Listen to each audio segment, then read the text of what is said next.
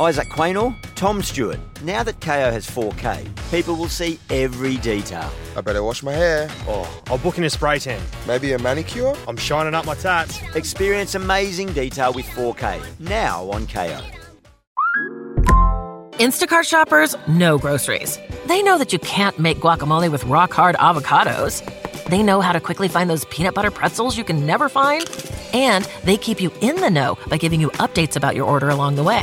Let Instacart shoppers help take shopping off your plate so you can get time and energy back for what really matters. Visit instacart.com or download the app to get free delivery on your first three orders. Offer valid for a limited time, minimum order $10, additional terms apply. Instacart, add life to cart.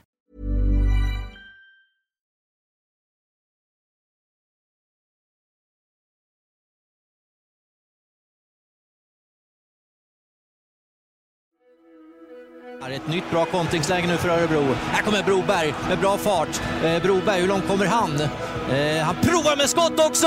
I mål!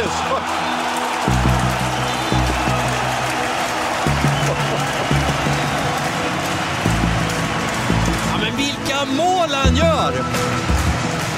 Nu eh, är det dags för att utse honom till eh, årets Bode i ÖSK.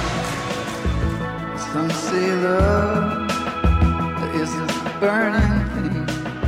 Paulinho har ett mål på straff och i första matchen. Han räddar inne! Han tar den, Jakob Rinne! Ajdarevic här ute. Oj då! Han har ju en eh, oerhört skön teknik, Astrid Ajdarevic.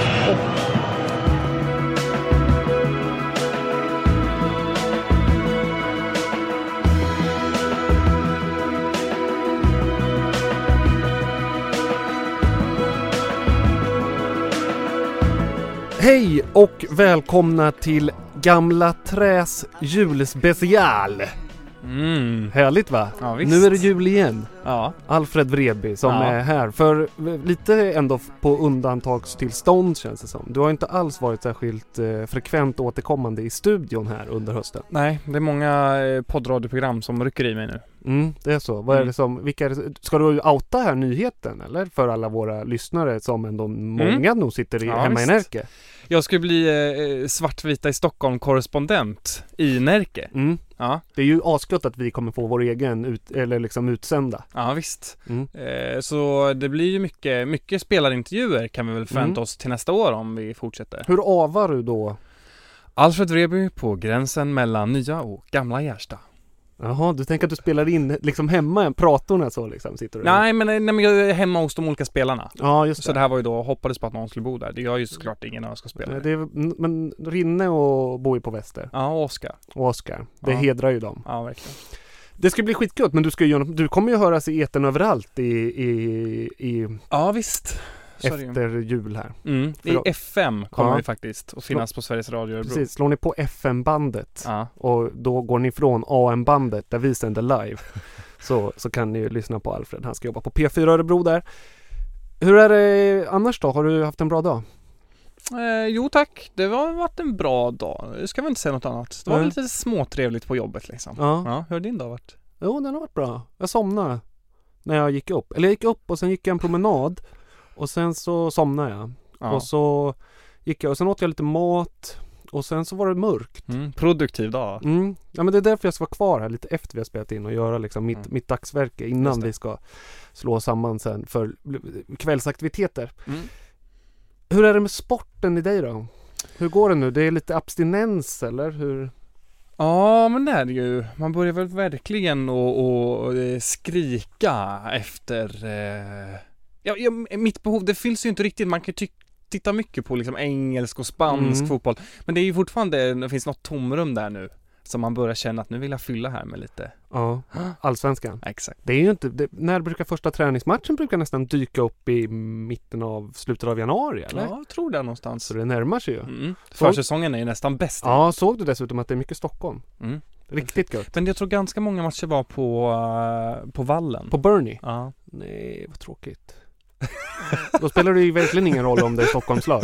Nej, verkligen inte. Nej, okej. Nej, men då får Reijer boka gula bussen, gula faran, så, Ja. så får vi åka dit. skytteltrafik. Ja, precis. Att det blir så många tror Mm. du? Att den måste gå två gånger? Jag tror det. Det är ju respekt när Ja. vi är där. Ja, att de det första liksom gänget får åka redan åtta timmar innan matchstart. Släppas av på krogen Engelbrekt bara. Engelbrecht. Mm. Eh, ja, Eh, men man saknar ÖSK lite och det här liksom Ja. som ändå är igång när, när säsongen är igång. Att man får träffa lite folk en gång i veckan och Mm. dricka några kalla öl och snacka lite skit. Och speciellt, och, och så här års så vill man ju då sitta och läsa bara nyheter Mm. om liksom nyförvärv. Och det var så tyst där ett tag, då blev det jobbigt. Men nu Mm. har det varit lite mer här. Mm, vad känner du? Astrid, ett år. Ja. Eh, jänkare. Vad pinsamt, jag kommer inte ihåg hans namn. Ja, det är ha- Heinz Ike, Ike Heinz, vad är det? Ike Heinz. ja, Ica Hans. Ica Hans. Ica Hans i mittlåset. Mm. Vad känner du inför de två? Eh, nej men det känns väl, det är spännande, shit det är ju skitkul med Astrid måste man nog säga. Jag är ju den första att verkligen påpeka att jag var otroligt kritisk Mm. till Astrid när han kom hit. Mm. Och då, en, då är ju det framförallt, inte för att han, eh, hur han är som fotbollsspelare, för där är han ju duktig på plan. Utan mer för att han går från klubb till klubb till klubb till klubb till Mm. Du tror ju fortfarande att fotbollsvärlden är någon slags sån här helig liksom Jag vill ju tro det. Ja. Vi kommer ju faktiskt få ett, ändå ett ganska fint, eh, fin illustration över att så fortfarande är fallet ibland. Mm. För gäst idag är ju Axel Kjell. Ja. En eh, underbar person som numera då är vår assisterande tränare. Mm. Och som ju har varit i klubben sedan barnsben. När började han vara fyra, eller? Ja, han var ju ingen vidare som spelare dock. Jag minns ju själv när jag började kolla sådär och han var ytterback och det var lite nervigt sådär. Men, men han har ju gjort eh, guldjobb och eh, Mm. tycker jag med ÖSK och även med forward och vad man hör runt omkring han och som jag själv kan intyga nu efter att ha träffat honom så är det ju en supertrevlig prick. Ja, det verkar som att han har hjärtat på rätt plats, som man Exakt. säger. Men du, han kommer lite senare i den här julspecialen. Det kommer vara lite längre avsnitt idag så att ni Mm. verkligen kan götta ner. Vi tänker att ni är lediga, ligger framför julbrasan, kanske med en glugg av eh, lite starkare sort eh, på bordet framför sig. Du kanske finns något julgodis där och Janssonen sitter tryckt i, över bröstet. Det är då man slår på den här. Oskar Jansson. Oskar Jansson ligger tryckt över bröstet på er. Då slår man på den här och så lutar man sig tillbaka och får lite julfrid och får drömma, sig- får drömma sig bort till det som faktiskt ändå är den stora höjdpunkten på året. Alltså hela allsvenska säsongen. Ja. En lång höjdpunkt. Det tycker jag var en bra beskrivning Ja. av programmet. Eh, och eftersom det är lite speciellt nu och vi har varit borta ett tag och sådär och säsongen är slut så tänker jag att eh, jag tänkte utmana dig i ett öskviss. Nej! Ett öskviss. Jag tyckte namnet var bra. Ös, har du förstått vad det handlar om? Ett öskviss. Ett ÖSK-quiz. Ja, exakt.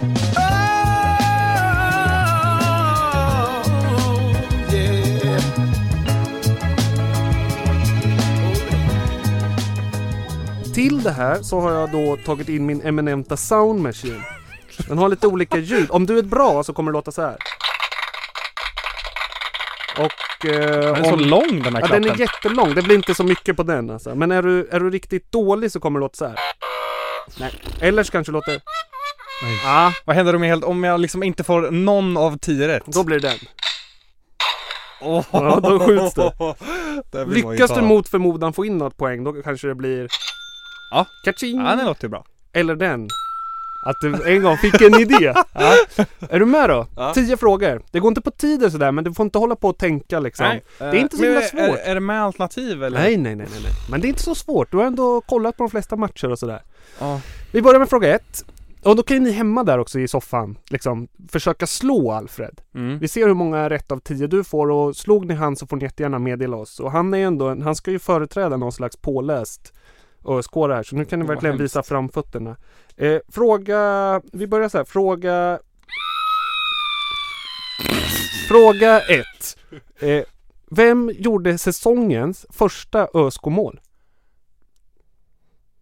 Robert Åman Persson. Ja, ett poäng, du får hålla koll. Ett poäng. Ja. Vem gjorde säsongens sista ÖSK-mål? Oh.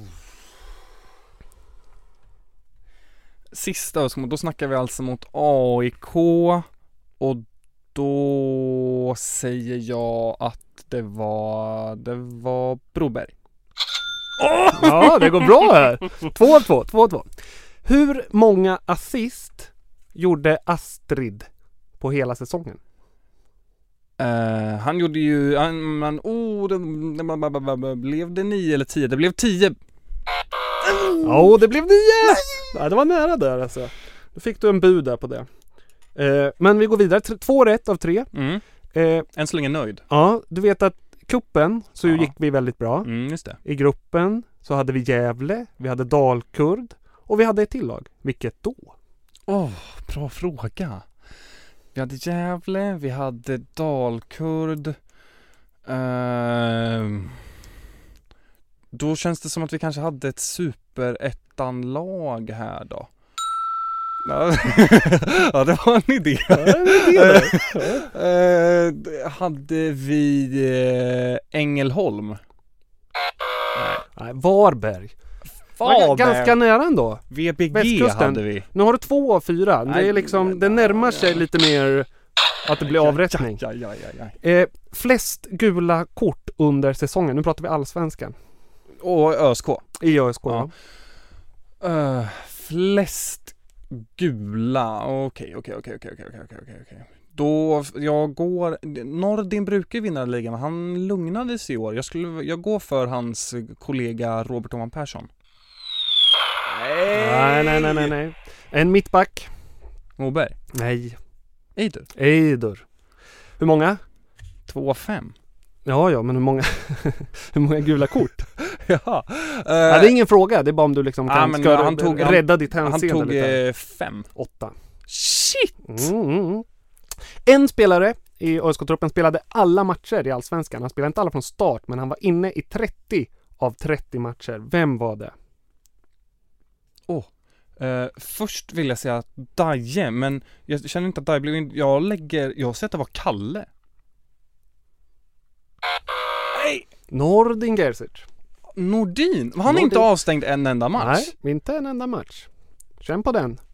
Eller så fuskar de i alla fall, för det var i alla fall enligt statistiken Nordin. Mm. Nu har du alltså Två av sex. två av sex. Ja, det, Rätt på en tredjedel. ja, det är ju okej. Eller? För en stor och stolt ösk Flest offside då? Eh, flest offside. ja, det, det känd, Nadim Halilovic var ju inte, en- fanns ju inte i ÖSK, men jag vill fortfarande säga att det var han. Inte Eh, Boniek Maruti heller. Nej. Åh, vad- men shit, flest offside, det var ju, det var ju för sjutton Pode. Ja, men! eh, Pärlan! Pärlan. Ja, det var inte det var inget vidare på det här då. Men du, någon skulle ju göra målen i år. Mm, Och det gick ju som det gick. mm. Sådär halvbra. Mm. Eh, men i sista sekund på Arlanda så värvades det ju en jamaikansk Mm. liten filur. Vad hette han? Ja, det är ju eh, Mr Seaton, Mm. Michael. Ja, där kommer den. Tre av sju. Är det så eller? Ja, 3 av 7. Nej, åtta. Nej, tre av åtta. Tre av åtta. Mm. Mm. Två frågor kvar. Årets spelare i ÖSK blev enligt fansen och spelarna Vem? Du vet de har någon sån här ÖSK-dag, ÖSK-gala när de utger, när de ger ut Mhm. lite priser och då var det årets spelare. Och då är det fansen och, och så är det spelarna som har röstat fram det där. Var det Rinne? Ja, nu jobbar han ikapp! Oh. Vad har vi det? Fyra eller? Ja visst. Ja, du har chans alltså att gå in på hälften rätt här, fem av tio. Det kommer ju du, fortfarande inte riktigt okej. Eh, Jag tänker att alla som hör det här kommer slå dig i det, men det, Mm. är- det är som det. Dålig mitten där var jag. Nu kommer ju dock eh, det som egentligen borde varit en utslagsfråga, men inte är det, utan det här är ju en, en annan fråga, eller, men den har den karaktären. Mm. Du läste den nya målsättningen ÖSK fick i år. Det var ju, vi hade ju Åström här och han har ju Mm. tjatat mycket om det här. Och Just i det. den där målsättningen finns ju att ÖSK ska spela en trevlig och bra fotboll Ja. inför ett fullsatt Bern Arena. Ja. Det var inte fullsatt varje match i år. Nej, långt ifrån. Ja, men vi hade ett snitt. Det får man ju fram när man har spelat 30 matcher. Och, Mm, Eller mm. x antal hemmamatcher och sen så slår man ut det där. Och då är frågan, vad var snittet? Men jag kan inte, det, Okej men du får, jag kan inte gå på du exakt. får den klassiken när vi handlar mat och vi ska dela priset. 10% upp eller ner så är det godkänt. 10%, ja. Mm. Ehm, Okej. Eh, ja just och det här är inte målet utan det är vad det slutsiffran blev Ja, här. ja, ja, det var det blev. Eh, ah, ja men då säger jag att det slutade på 7782 personer. 7782. Ja. Oh, då måste jag räkna här för svaret, jag får, jag får ta en sån här. Jag tror att det blir en sån. Jo för att det är alltså 7074. Och Så då bor kan man på säga 800 sju- pers där. Ja precis. 7800, du vet 7000, ja, 7774 Mm. hade jag Ah, kunnat okej. nästan Jag- godkänna. ja, ja. Alltså, jag är ledsen men eh, det blir ju, det blir ju den. På din. Fyra av tio rätt. Ja det är, det är en katastrof Alfred. Ja. Det märks att du inte har varit med tillräckligt mycket igår. Men jag är ju känslosupporter, det är ju min Ja grej. det vet vi. Du, du är en sån ja. Du, ingen statistik eller något. Det är bara känslor. Nej, jag, jag ska bättra mig till nästa säsongsavslutning. Ja du får läxa. Ja.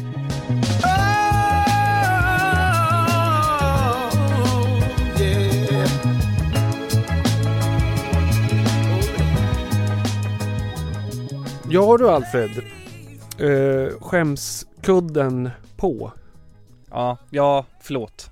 Förlåt. Till, eh, det, det, det ska bli bättre. Ja. Ja det blir, det blir, det blir banne med nästa jul. Mm. Då blir Men det ett jag- nytt förhör med tio frågor och då räknar jag med minst Ja, åtta av Men när tio. säsongen är slut så lägger jag det bakom mig, sen ser jag bara framåt. Ja, du har, ja, så, klyschmannen här alltså, som själv brukar liksom hå- hålla fanan högt för att man avskyr klyschor. Men du hade ju faktiskt inte fått eh, förbereda dig Nej. heller. Det Nej. var ju lite av en, jag tog, det lite, det. jag tog det lite på bar gärning. Ja. Men en person som, nu gör jag en sån här nyhetsöverlämning, en sån här person som man Mm. inte tar på bar gärning. Det är ju Axel Kjell. Han är nämligen en väldigt uppbokad man. Mm. Men eh, med lite flyt så lyckades vi få hit han till studion för att han har ju gått sån här tränarutbildning, du vet, ute på Bosön. Just För att det, han ska ju få... det. Han ska bli har- kompetent. Precis. Och han har nu fått också, om det gick som det gick bra på det där, tror jag, eh, sin tränarutbildning så att han faktiskt kan vara main, vad heter det, head coach för ett allsvenskt lag. Mm. Det är ju den fantastiska storyn med Syrianska när, eh, när inte, Malek, Melek. nej, Jo, eh, Us, Uskan. Uskan. Gabriel Uskan, det är någon spelare eller? Ja, inte Gabriel. Nej, Örselen. Melker Uskan eller något sånt. Örselen, PKKs ledare. inte fick vara tränare för Syrianska. Skitsamma, ni vet. Mesh, ja skit, ni vet Syrianska tränare, han hade ju inte den här utbildningen. Nej. Och eh, då fick de ju ta in någon annan snubbe som hade det, som inte Mm. gjorde någonting med laget, men Mm. bara var på plats. För det är så här fjantigt, SVFF, Mm. man måste ha. Förkläde. Ett, ett riktigt, för, en riktig målvakt. ja, verkligen. Mm, fast inte målvakt på plan utan så, som, en Ja. som biltjuvarna håller på med, målvakt. Liksom. Eh, det var ett sidospår. Nu lyssnar vi på ÖSKs assisterande tränare Axel Kjell som jag träffade för några veckor sedan. Välkommen hit Axel Kjell. Tack så mycket. Mår du bra? Jag mår mycket bra. Vad har du gjort idag? Eh, idag har vi haft eh, fotboll, fotbollsteori och pluggat en del och mm, eh, det har varit en givande dag, absolut. Jag tänker att vi ska prata lite säsong som har varit. Jag tänker att vi ska prata lite dåtid och lite framtid. Mm. Eh, men vi börjar lite med säsongen som har varit. Vi går pang på sådär. Mm. Eh, I år igen en säsong i två skepnader. Och det har ju varit analysen så här efteråt, både från fans och tränare och sådär. Varför, vad, om du ska sätta ord på det, varför blir det så? Ja, det är ju såklart eh, det är ganska många delar skulle jag vilja säga. Eh, för att försöka bena ut det och få någon form av struktur på det så tror jag att eh, förväntningarna var nog en sak. Eh, de yttre förväntningarna på, på laget och på prestation. Jag tror att de inre förväntningarna inom gruppen kanske också blev lite för stora för att hantera. Eh, det är nog någonting som, som gjorde att vi fick en tuff start just på allsvenskan när resultaten inte gick våran väg. Var det utifrån att det hade gått så bra på försäsong och cup eller tänker du på något annat? Eh, Men jag tror att vi, vi gjorde en jätte, jättebra höst. Eh, då vi kände att eh, det var väldigt mycket som stämde. Och vi gled vidare på den vågen in i, i både försäsong och, och i kuppspel. Eh, där vi gjorde bra prestationer och eh, där vi framförallt fick resultat i jämna matcher. Vi hade matcher både mot Malmö och Elfsborg som var, som var väldigt jämna och där vi presterade ett bra försvarsspel men där vi visade en hög effektivitet. Så man kan säga att vi fick med oss bra resultat. Eh, och så utifrån det så, så sätts ju, ju någonstans förväntningarna på vad, vad vi ska kunna prestera och när vi inte kunde eh, resultatmässigt skulle jag vilja säga leva upp till det de tre, fyra första omgångarna så, så blev det en, en ryggsäck som nu när man tittar tillbaka på det blev för tung för oss att bära. Vi lyckades inte parera det varken inför säsongen eller när säsongen hade startat. Så Men- det är men- väl en del. Märker man sånt där när man är i det också? Eller kan man bara se, blir, i efterhand blir det såklart tydligare. Men vad hände, vad hände i, i, i truppen där och i, i liksom hela, i, i, i, i verksamheten under de där fyra, fem första matcherna när man kände att oj, det här blev inte som vi ville? Jag tror att det, eller min eh, subjektiva känsla var att, att eh, jag upplevde någon form av, av stress. Man hade svårt att, och liksom tänka att det är, en, det är en lång säsong, det är 30 matcher som ska spelas. Varför stämmer det inte nu? Man vet också att under en säsong så har lag eh, svackor. Eh, nu så var det så att våran svacka eh, kom i början av serien och då någonstans så blev det kanske att att, eh, att man börjar tvivla lite grann på, på vad man kunde prestera och, och börja söka fel på, på, på andra håll än vad eh, än att, och verkligen fortsätta att jobba vidare på, på det sättet som hade gett oss framgång tidigare. Och det eh, skulle jag vilja säga att det var det som tog tillbaka oss eh, upp på banan igen men det tog eh, väldigt lång tid. Eh, Var sökte ni fel då?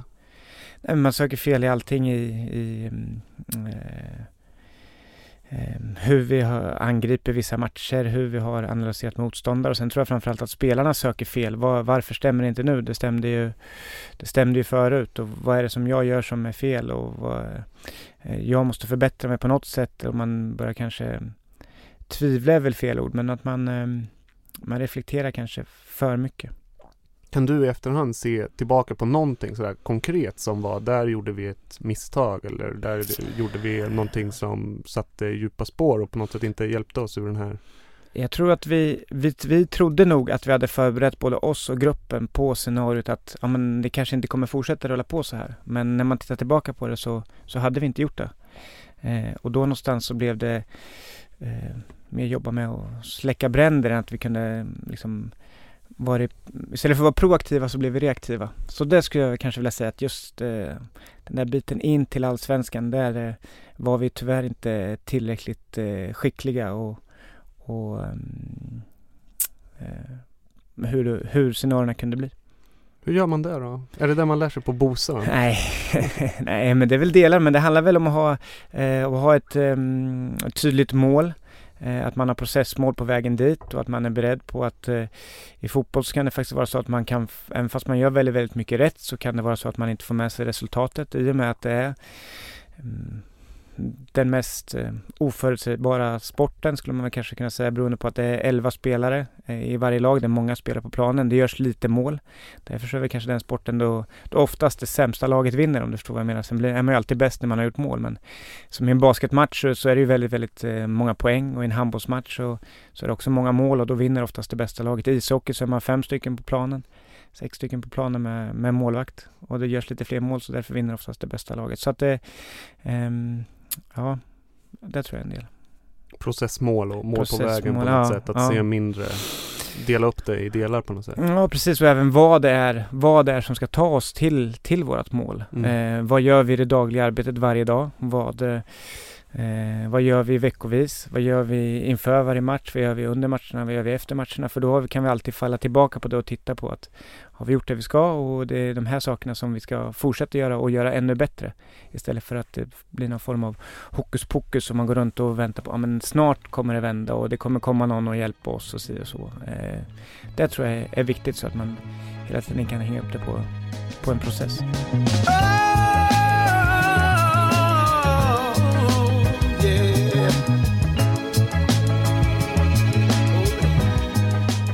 Tänker att du är en intellektuell människa som gillar att tänka och vrida på saker. Det är alltid den bilden man har fått sådär. Men både du och jag vet ju hur fotbollsspelare är i, vi behöver inte hänga ut några personer nu, men liksom som generellt sådär, fotbollsspelare kanske inte alltid eh, har samma intresse och förståelse för sådana här saker. Mm. Alltså för det här gruppprocesser, för målstyrning och sånt där. Eh, hur upplever du det? Alltså att eh, ha den kontakten med spelare som kanske ibland är liksom 20 bast och bara karriären går rakt upp och det bara är, det bara är skoj på något sätt. Eh, Jag skulle vilja säga att jag ser det som en utmaning. Att eh, man måste, jag tror att man måste se sig själv som en tränare mer som en lärare. Och då måste man vara skicklig på att eh, få ut det, eh, det budskapet och man måste vara skicklig på att prata med bönder på bönderspråk eller vad brukar man säga. Alltså kommunicera, hitta rätt vägar att kommunicera in Mm. till någonting och vara oerhört eh, eh, tydlig i sitt språk och försöka vara så objektiv som möjligt för att eh, eh, få dem att förstå istället för att eh, nej men han är 19, han fattar inte det här, han, han behöver 4-5 år till på sig för att förstå utan istället se det som en utmaning med varje individ och med varje grupp som man jobbar med eh, och det är väl en av de, av de spänn- mest spännande sakerna med, med jobbet att vara skicklig på att förmedla ut budskap och vara skicklig på att, att lära ut oavsett om det handlar om målsättning, om det handlar om taktik, om det handlar om arbetssätt i, i det dagliga arbetet eller hur vi ska jobba i våra um, omställningar. Och, ja, men det, Mm. det, det är en spännande del.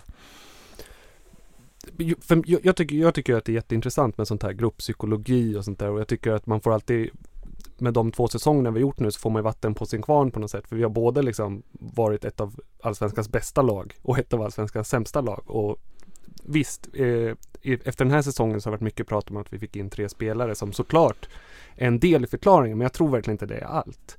Eh, men om vi ändå ska prata om truppen lite så. Axén, när vi, han var här eh, inför säsongen så sa att vi har en tunn trupp. Mm. Det är risken. Och eh, några skador på fel spelare gör att vi ligger risigt till.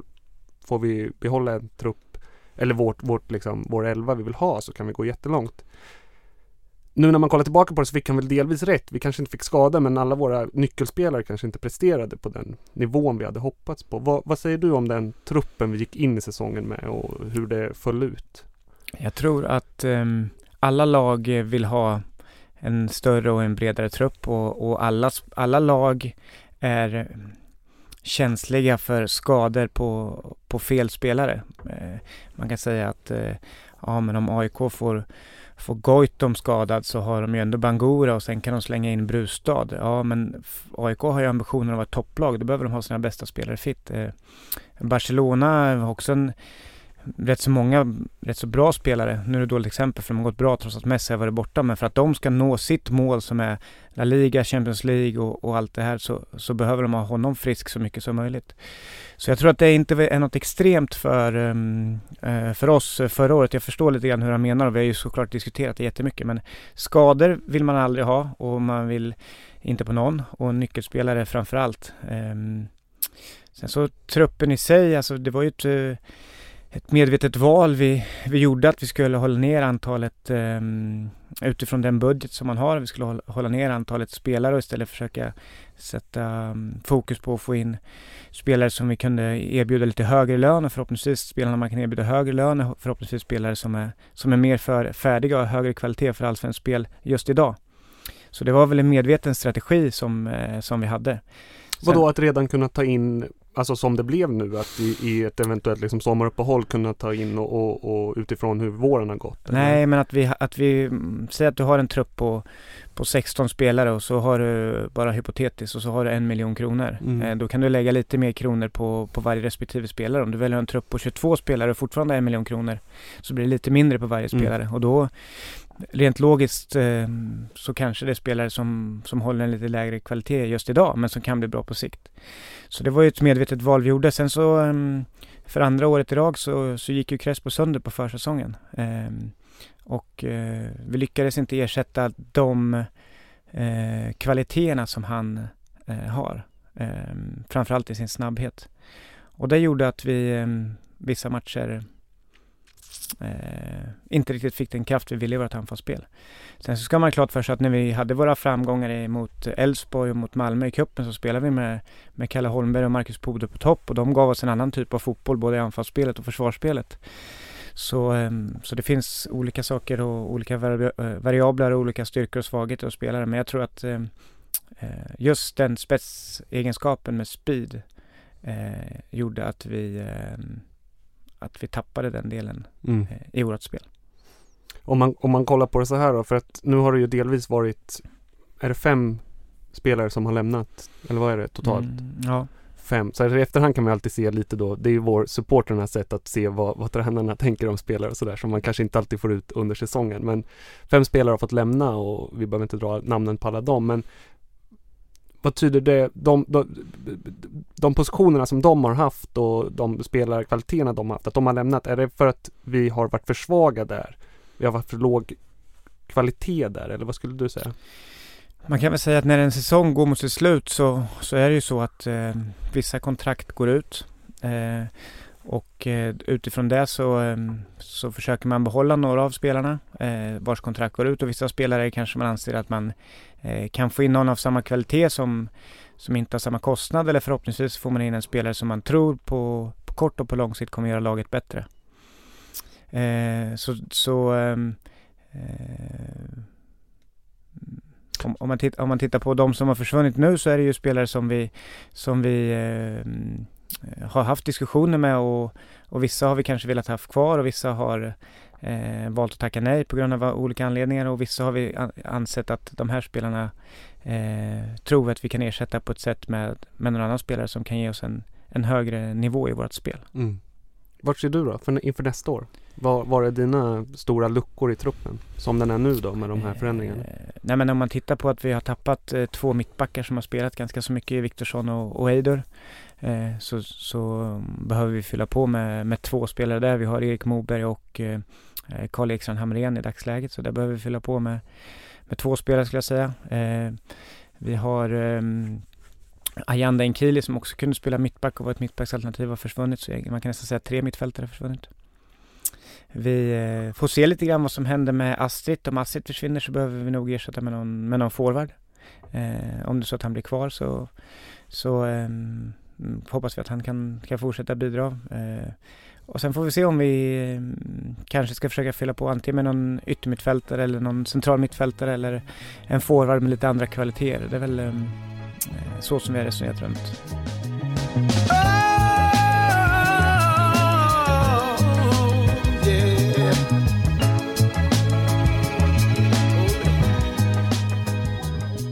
Tänk att du ska lyfta fram tre spelare som du har.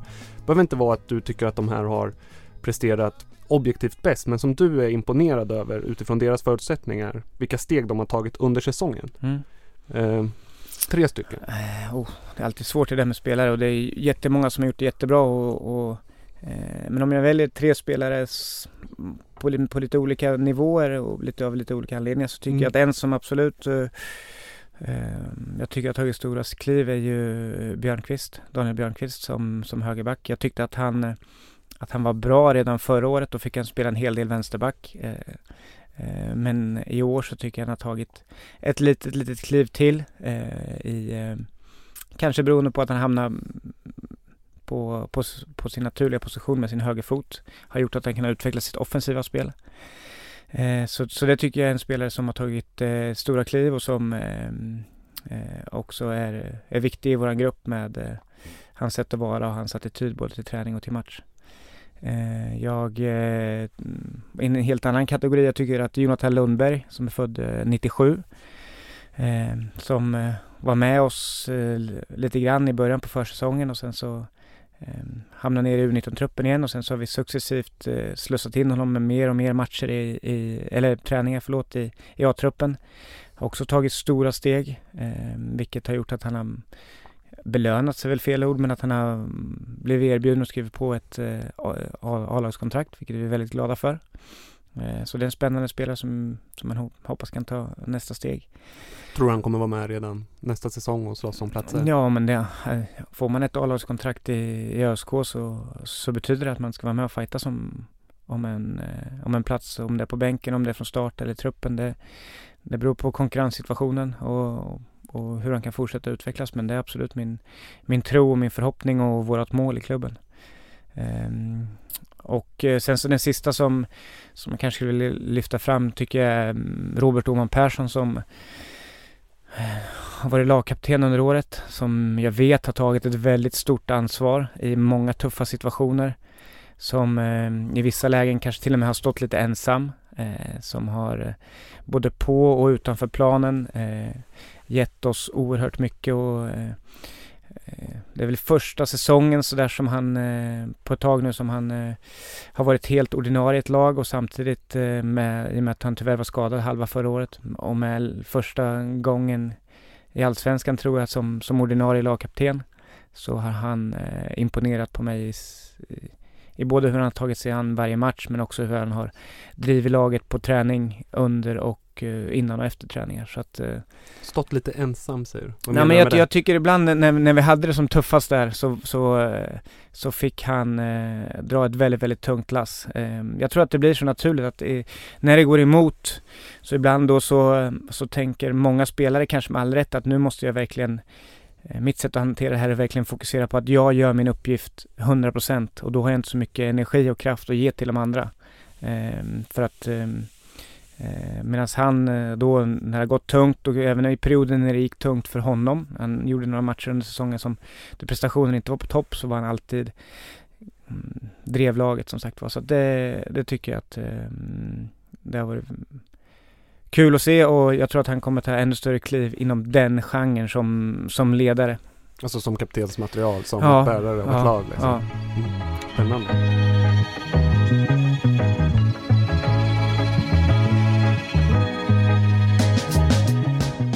Om vi avslutar, avslutar säsongen här bara så här. Jag tror folk är nyfikna. Vad gör ni just nu? Vad händer? Eh, just nu så är spelarna på semester. Mm, De gick på semester eh, ja, ungefär en vecka, fyra, fem dagar efter AIK-matchen. Vi har haft ett eh, analysarbete av säsongen internt där eh, vi ledare runt laget tillsammans eh, med Magnus Sköldmark och, och så Simon Åström som VD har drivit eh, det analysarbetet. Eh, och vi har diskuterat saker som vi gjorde bra och saker som vi kan utveckla.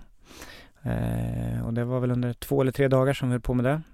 Mm, och sen så eh, ska vi fortsätta nu när, när hela teamet är tillbaka och titta på ehm, hur vi ska göra det bättre nästa år. Vi har identifierat vad som var bra och vad som var mindre bra nu vi tittar på huret sen.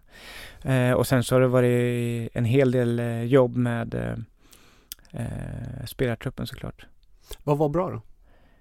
Eh, internt, vad, vad vi har pratat om, vad vi tyckte har varit bra är ju mer eh, inte så mycket i spelet eller så vidare utan mer att vi upplever i, i våra team, eh, lag runt laget om man säger att vi har haft en, en väldigt, väldigt bra stämning under hela året. Att vi har, att vi har en situation där vi eh, eh, farligt ord att säga men jag tror att alla förstår vad jag menar, har högt i tak där vi kan ställa krav på varandra och där vi kan vara ganska så direkta även under perioder där det har varit tufft. Och ehm, att det också har varit en faktor för att eh, eh, det förhoppningsvis har spridit av sig på gruppen. Att de har känt att eh, ledarna har kul ihop och de mår bra. Det gör att förhoppningsvis att laget har kunnat känt det och fått energi via det. Så det är en sak som, som många i våra team upplevde var, var positivt. Vad ska utvecklas? Det är många delar. Eh, man måste alltid vara självkritisk, man måste alltid titta sig själv i spegeln. Och det är väl en hel del saker som, som man framförallt vill, vill hålla internt. Sen så är det säkert några saker som man, som man skulle kunna släppa. Eh, Släpp något. Eh, jag skulle väl eh, säga att ehm, nu är det en sån här farlig grej som jag behöver tänka till så jag inte säger för Ja. mycket eller för lite. Vi har, väl, vi har väl identifierat att vi kanske i vårt team att vi kanske måste vara ännu tydligare med eh, vissa ansvarsområden och roller så att eh, saker inte hamnar mellan stolarna. Det kan vara en sån grej, en, en, en, en generell grej som jag tror att många känner igen sig på, på sina arbetsplatser att eh, det gäller att vara extrem. Jag tycker att vi är bra men vi kan bli ännu bättre. Vi måste vara oerhört skickliga på att se till så att ingenting hamnar ja, men jag trodde att du skulle göra det, men jag trodde att du skulle göra det. Utan tydlig ansvarsfördelning och eh, även vem som är ansvarig för någonting. Sen så kan det vara han som genomför eller så kan det vara någon annan som genomför. Men att, eh, att en tydlig, eh, tydlig fördelning på, på vad som ska göras och vem som är ansvarig. Så att man kan, då blir det också lättare att utvärdera sen. Vad kan sånt vara? Det, handlar det om feedback till spelare eller vi- vi- vilka är de absolut tydligaste rollerna ni har och var är det i så fall det på något sätt riskerar att hamna mellan stolar? Eh, Det kan vara allt ifrån att eh, en, eh, en spelare som är skadad, vem ska jobba med den skadade spelaren? Det kan vara eh, vart någonstans i, eh, i, i arbetet med våran spelidé är vi just nu? Tycker du att vi är där eller tycker du att vi är där? Och du är ansvarig för att eh, exempelvis genomföra den här taktiska delen av, av, eh, av en träning. Och efter jag har gjort det, var det tillräckligt bra? Får jag feedback eller ska jag gjort på ett annat sätt? Alltså någon, någon form av intern eh, ansvarsfördelning eh, tror jag att vi behöver eh, utveckla. Jag tror många är väldigt glada över att du och Alec i ÖSK och sådär. Det känns, eh, i alla fall av de ÖSK jag känner, så har det liksom inte funnits det här trycket på tränarna som man verkligen har tänkt skulle kunna uppstått under våren till exempel när det gick så dåligt. Utan jag tror många känner att nej men vi, det här är verkligen ett ledarteam vi tror på. Finns det, ser du någon kompetens ni saknar? Om du bara ska liksom ta ett steg bakåt och verkligen kolla på den ledar eh, ledarkonstellation vi har i ÖSK idag och vad egentligen, vilken kompetens som saknas? Mm. Nej, inte så där jag kunna säga direkt. Däremot så behöver vi bli bättre på, på alla delar. Eh, man, så, både som team och som individuell tränare måste man hela tiden sträva efter att utvecklas i alla delar som det handlar om att vara fotbollstränare. Eh, och man måste bli ännu bättre att jobba tillsammans och man måste bli ännu bättre att jobba mm, för sig själv med de delar man ska. Så att jag, jag skulle vilja säga att vi behöver, jag tycker att vi har eh, inom alla områden som, som krävs för att eh, eh, träna ett fotbollslag men vi behöver bli, eh, bli bättre på allt. Det måste vara vår målsättning och eh, vi vill att våra spelare ska sträva efter att bli bättre eh, varje dag och då måste vi mm, eh, practice what you preach. Alltså då måste vi också visa mm. att vi vill bli bättre varje dag mm. eh, och, och, komma ännu bättre förberedd. Jag var förberedd inför träningen igår. Nästa träning ska jag vara ännu bättre förberedd. Jag gör en analys av, av våra motståndare som jag ska presentera för spelarna på sju minuter. Nästa gång jag gör det så ska det vara lite, lite, lite bättre. Jag ska ställa ännu bättre frågor. Jag ska vara ännu skickligare på att identifiera vad eh, deras styrkor och svagheter.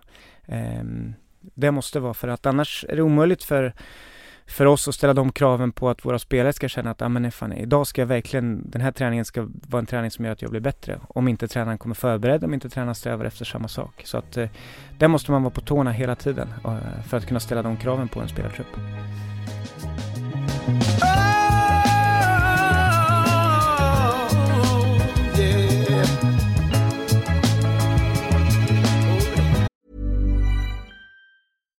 Isaac Quaynor, Tom Stewart. Now that KO has 4K, people will see every detail. I better wash my hair. Oh, I'll book in a spray tan. Maybe a manicure? I'm shining up my tats. Experience amazing detail with 4K. Now on KO.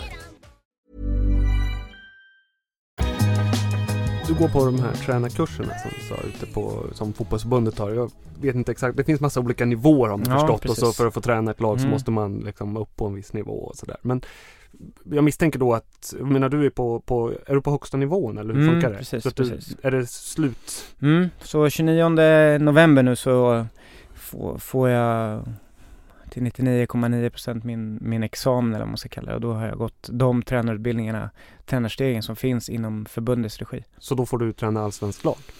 Ja, eh, rent teoretiskt så ja. Mm.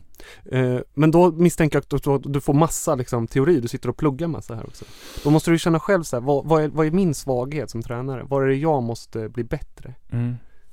Eh, så är det absolut. Eh, jag tror att eh, du är inne på det lite grann att en, en fotbollstränare, om, framförallt om du ska bli en huvudtränare, nu är jag assisterande tränare och väldigt, väldigt nöjd med det, men jag, jag jämställer nästan med att vara huvudtränare, förutom att huvudtränaren behöver fatta de där slutgiltiga besluten och stå till svars inför media och så vidare. Så, så tror jag att en tränare i fotboll måste kunna eh, mycket om allt. Han måste kunna styra sitt team, han måste kunna veta vad eh, den som jobbar med rehab för de skadade spelarna, ungefär vad han ska göra. Han måste ha en idé om hur han vill att, att vissa delar av träningen, han måste ha koll på hur målvaktstränaren jobbar. Han måste till och med vara beredd på att kunna ta vissa saker med materialförvaltaren. Han måste kunna prata med sportchefen och så vidare.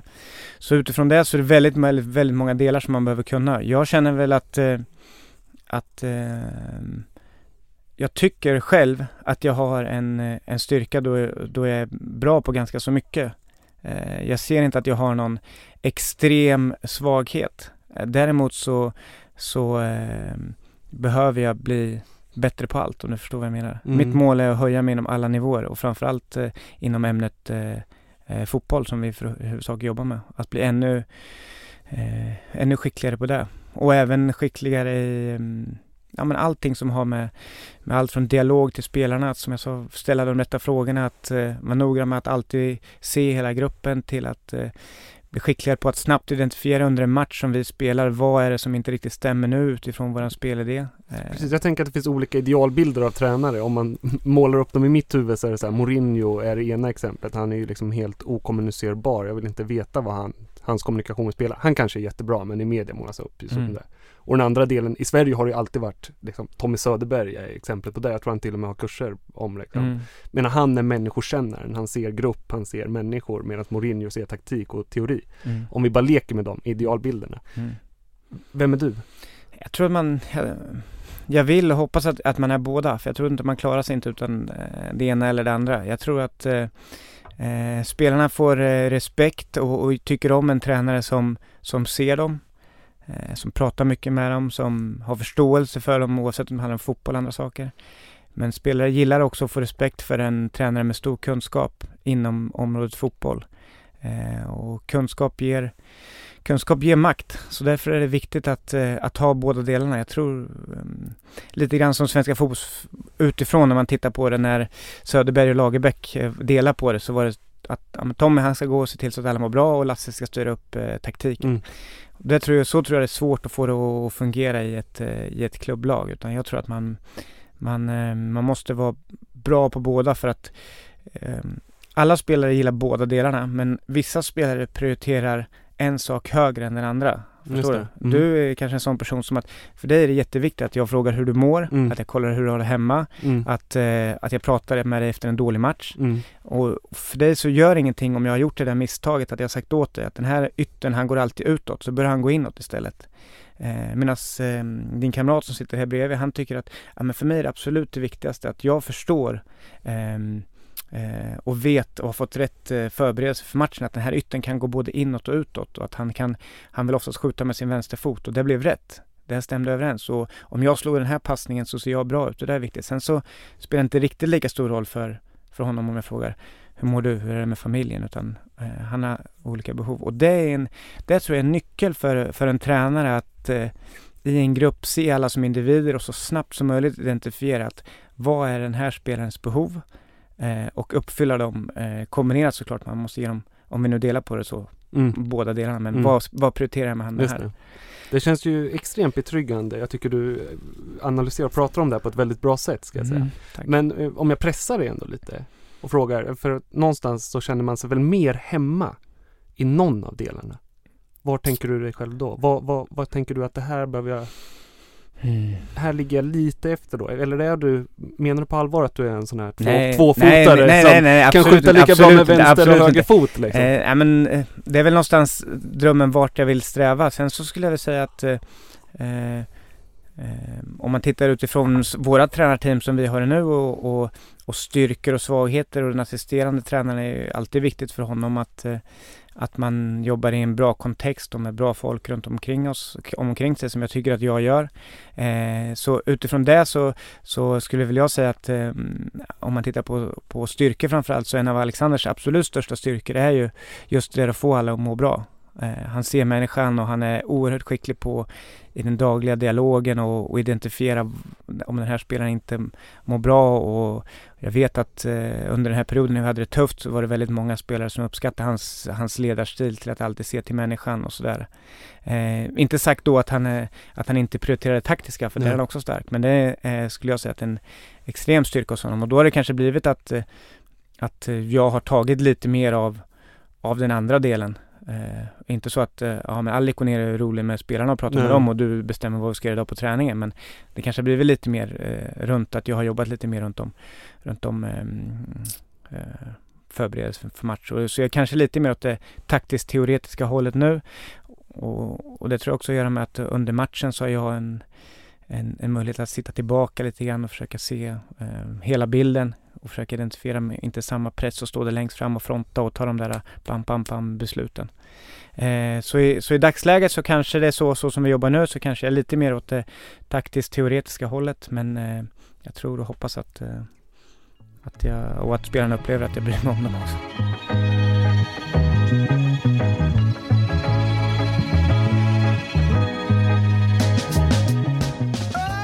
Lämnar ÖSK ett tag. Jag menar du, du, är ju, du har spelat i ÖSK sedan du var fyra år, det så? Mm, mm.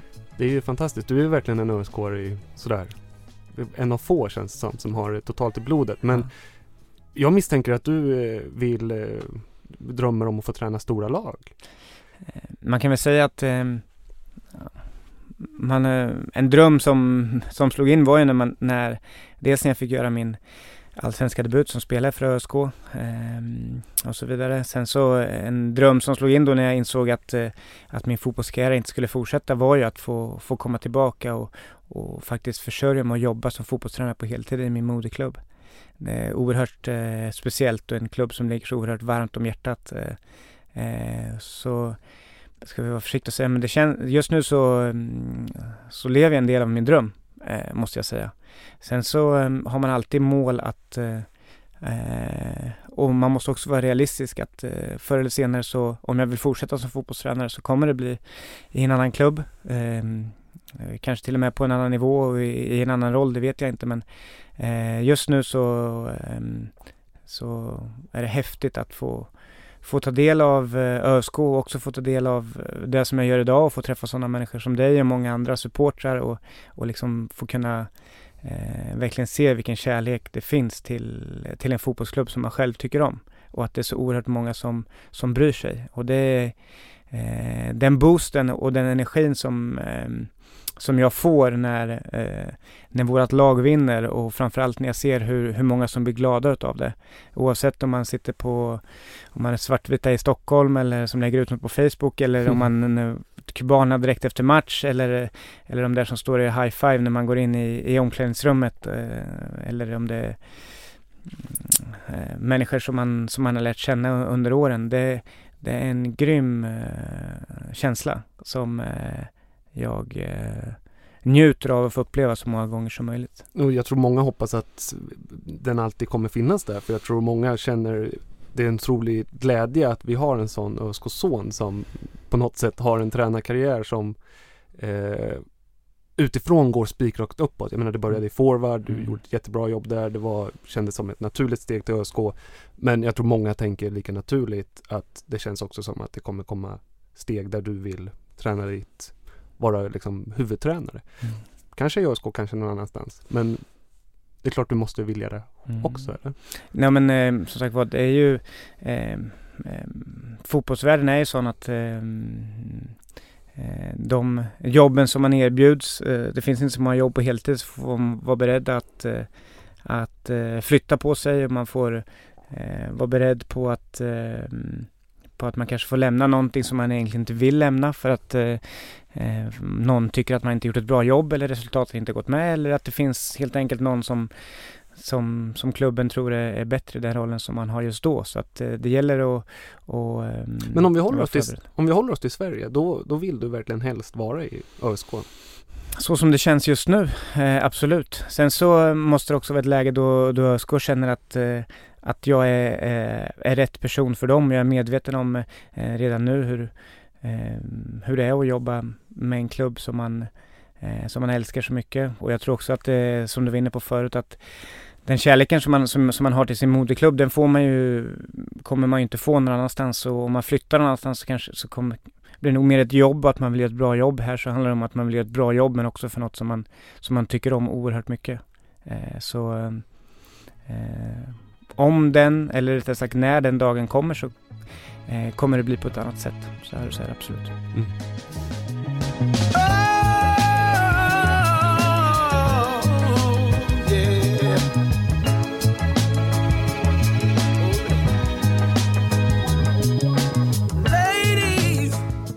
Nu är ju du i tränarteam med, med Axén som är en väldigt färgstark person och som alltid pratar mycket och brinner för fotboll på ett sätt som och han eh, man har förstått hur Axén vill spela fotboll. Om, om du tänker bort ÖSK nu, tänk bort truppens förutsättningar, tänk bort eh, ja, allsvenskan, tänk bort sådär. Vad är din fotbollsfilosofi? Hur vill du eh, spela fotboll om du fick välja helt scratch utan att du behöver tänka på förutsättningar med trupp och sådär. Utan tänk liksom, det här är min idealfotboll. Mm. Det är en jätte, jättebra och en svår fråga som, som ställs till många tränare och när man läser allt från artiklar eller, eller lyssnar på intervjuer så, så märker man hur svårt det är att svara på den på ett bra sätt. Man läser allt från att jag vill vara en en tränare som spelar passningsorienterad fotboll. Mm. Och då kan man fundera på att vad innebär det? Vad innebär, att, in, vad innebär det att inte spela passningsorienterat tycker jag. Eh, och att man vill spela en offensiv och, och, och rolig fotboll. För man, det, så, så det är en jättesvår fråga och jag, och jag ska på ett bra sätt eh, eh, försöka att inte gå in i den fällan som jag tycker att, att många gör med, på ett, sub, med ett subjektivt svar. Eh, då ska jag säga, alltså, viktigt för mig är att spelarna som är ute på, på planen har en förstår den idén som man har med fotbollen. Eh, den idén som man vill spela. Att man har ett tydlig, en tydlig ram eh, som spelarna vet hur de ska göra i vissa situationer och, och utifrån vårt arbetssätt både i anfallsspel, försvarsspel och omställningar. Eh, så det tror jag är en, eh, ett mål som, eh, som jag tror är, är någonting som jag vill att när folk kommer och, och, och titta på det laget som jag tränar att de ska, att de ska känna igen sig, att, att spelarna ska ska se, se ut eller veta vad de ska göra på planen i de olika momenten. Så att eh, man skulle kunna jämföra med ehm, eh, en flock eh, fåglar kanske som ska eh, flyga söderut. Att eh, de följer varandra eh, hela tiden eh, eh på ett sätt som eller en orkester eller vad du ska kalla liksom ett, ett, ett, ett Eh, alltså, ett homogent lag som, som Mm. vet vad de vill på planen. Sen så, sen så måste det innehålla passningsspel med korta och långa passningar. Det måste innehålla eh, snabba omställningar. Det måste innehålla ett eh, högt försvarsspel ibland och ett lågt försvarsspel ibland. Och, men att skapa ett ramverk och i det ramverket så ska, så ska spelarna kunna få ut max av sina eh, egenskaper. Det är ju jättespännande svar. Jag är glad att du undvek de stora klyschorna. Men Mm. är, det, är det det du drömmer om? Eller är det det din, din vision handlar om att se det här är det spelare vi har och det här kan man skapa den här ramen av. Mm. Och sen på något sätt implementera det. Det är ju ett liksom häftigt sätt att se på Mm, det. nej men alltså ska... För många skulle väl säga så jag vill spela 4-3-3 och jag vill Mm. spela som liksom Holland gjorde på 70-80-talet och det ska vara glatt och sådär. Mm. Men, men det här jag- är en mer realistisk Ja. hållning på något sätt. Det känns så och eh, sen så utifrån det där ramverket så som sagt var i, i beroende på vilka spelartyper man har så kommer det se lite olika ut. Men eh, eh, det är väl ett eh, så objektivt svar det går på en eh, intressant fråga. Vilket är ditt favoritlag? Utöver Eh, ÖSK då? Jag har ehm, eh, Eh, om man tittar i de stora ligorna så har jag hållit på Newcastle i, i England och jag har hållit på Lazio i, i Italien och sen så i, i, i Spanien så är jag mm, och eh, Tyskland måste man säga så har jag flutit med eh, floden med, med eh, Barcelona och Bayern München. Spännande. Newcastle och Barcelona och Bayern München. Det är liksom helt väsensskilda Ja. klubbar. Om du, Newcastle var väl bra för ett gäng år med Alan Shearer och sådär. Precis, Men, och det var då det, var då det, blev Ja, just det. intressant. men vad är Eh, det för typ av fotboll då? Som, Jag tror att de har nog ingen tydlig identitet skulle jag vilja säga. De eh, följer med lite grann med den tränare som kommer in och de har bytt tränare från och till eh, Mm.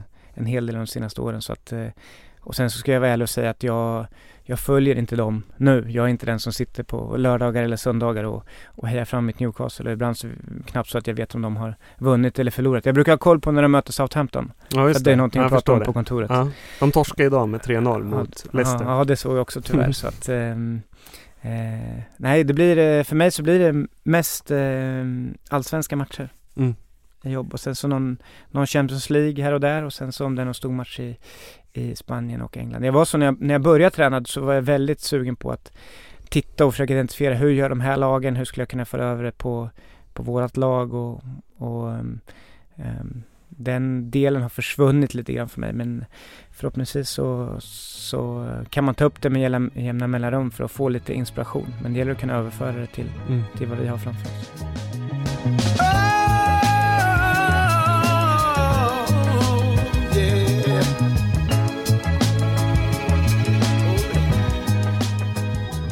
Man får ett väldigt så här, realistiskt intryck av dig. Att det, du svävar inte ofta iväg så mycket och tänker att ÖSK ska bli Barcelona eller Real Madrid. Utan det är liksom väldigt så här, det här är förutsättningar, det här utifrån det ska vi skapa någonting här och nu och jobba metodiskt med det på något sätt. Ska, jag- ska, jag, ska jag vara lite nidbilden så är det ju liksom en trygg svensk tränare och, och med för och nackdelar på det. Vad, vad tänker du om den bilden? Eh, ja, men, eh, kopior brukar aldrig bli lika bra som originalet. Eh, rent generellt.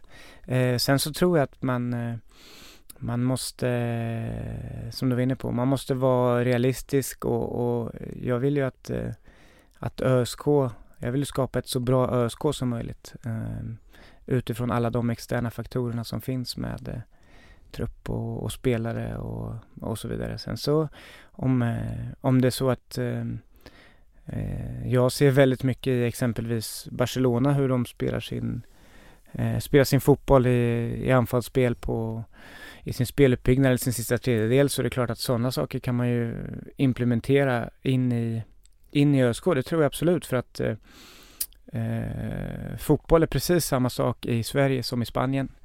11 mot 11, planen är lika stor och, mm. och, bollen är lika stor. Så att det finns ju en hel del som man kan eh, implementera. Men om man ska ta någonting rakt av och bara kopiera in och göra till en eh, till det svenska Barcelona eller vi vill spela som Bayern München då måste man veta ännu mer hur de lagen spelar och vilka principer som de har för att eh, jag är i alla fall inte tillräckligt skicklig för att veta exakt hur, hur Barcelona spelar i, i vissa situationer. Men som sagt det finns vissa delar som man kan ta med sig och, och jag försöker också när vi spelar i Allsvenskan, eh, när jag sitter och scoutar laget som vi ska möta, så dels hur ska vi kunna angripa det här på bästa sätt, men också försöka hitta en del saker om att okej, okay, så här väljer eh, Sundsvall att spela sitt eh, eh, försvarsspel när, när de, eh, motståndaren är rättvänd mitt på våran planhalva. Och därifrån vara en bra tjuv och plocka in lite grann och, mm. och, och, ta in det på ett bra sätt i, i Öster.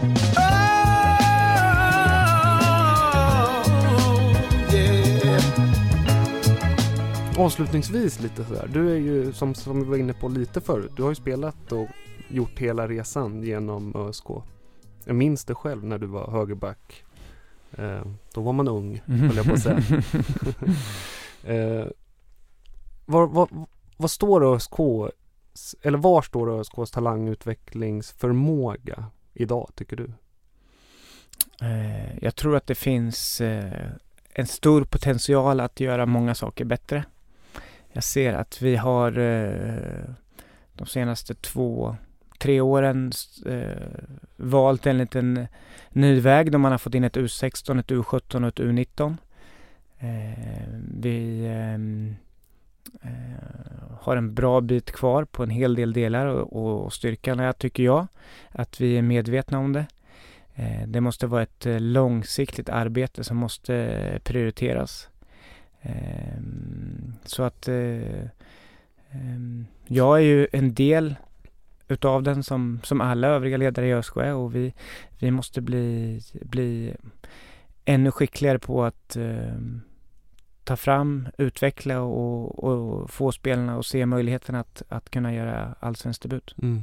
Stå, man står ju där som, som supporter ofta och ser att nu levererar ju de yngre lagen skitbra.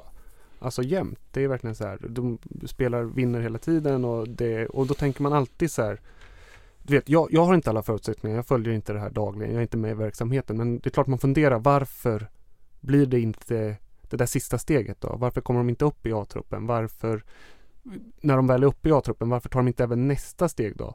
Så att vi kan sälja spelare som vissa andra klubbar gör. Eh, det där tror jag är en utbredd bild bland supportrar. Eh, håller du med om den? Att... Nej men man kan ju inte annat än att Eh, vissa saker är ju fakta. Mm. Och fakta är ju hur många spelare i en viss ålder som, eh, som har kommit upp genom den egna verksamheten, hur många som har gjort debut de senaste åren. Det är vissa siffror som man inte kan, mm. kan blunda för. Så där, där om, om jag skulle säga att det inte var så, så skulle du lätt kunna säga att ja, men, mm. det här stämmer ju inte. Så, det, så eh, den diskussionen, där, där kan jag bara hålla med. Det som vi måste titta på, det vi måste göra är hur hur blir vi ännu skickligare på att, eh, att få de här individerna som vi tror mest på att få de optimala förutsättningarna för att lyckas i ÖSK med allt från matchning till träning till när de ska träna med A-laget och eh, vilka som ska göra det vid vilket tillfälle och, mm, och så vidare. Och där, där tycker jag som sagt vi har kommit en bit på vägen men vi har oerhört mycket kvar. Sen handlar det mm. om att skapa en, en, eh, en grund där vi, där de automatiskt de de bästa spelarna i, i en ålder från 16 uppåt i närområdet ska, ska vara i ÖSK. För bättre spelare ger eh, bättre träningar, ger bättre matcher som förhoppningsvis i slutändan eh, gör att de är ännu bättre när de kommer upp. Mm. det finns ju i, när man pratar, som snacket går i Örebro så är det alltid så här, dels när det gäller att vi har missat talanger. Jag menar forwards stora resa ut till Malmö som sedan gick, har gått vidare ut i världen med Jimmy Durmaz och Mm. Jiloan och så. Mm. Eh, men även då att Astvald, Kalle Holmberg delvis, att det har funnits spelare som har kommit upp, tagit plats i Allsvenskan och spelat. Men man kanske har för höga förväntningar, men delar du också den här bilden att det känns som att vi inte når riktigt ända fram? Vi lyckas få fram dem, ibland till och med in i A-trupp, men nästa steg då, när man inom citationstecken är lite för bra för ÖSK, Mm. när kommer man dit? Ja, det är en bra fråga. Det är ju inte så, om man tittar på, på klubbar som är ungefär i, i våran storlek med några, med några undantag så, så är det inte så många som, som säljer spelare för stora summor utomlands. Det händer inte så ofta.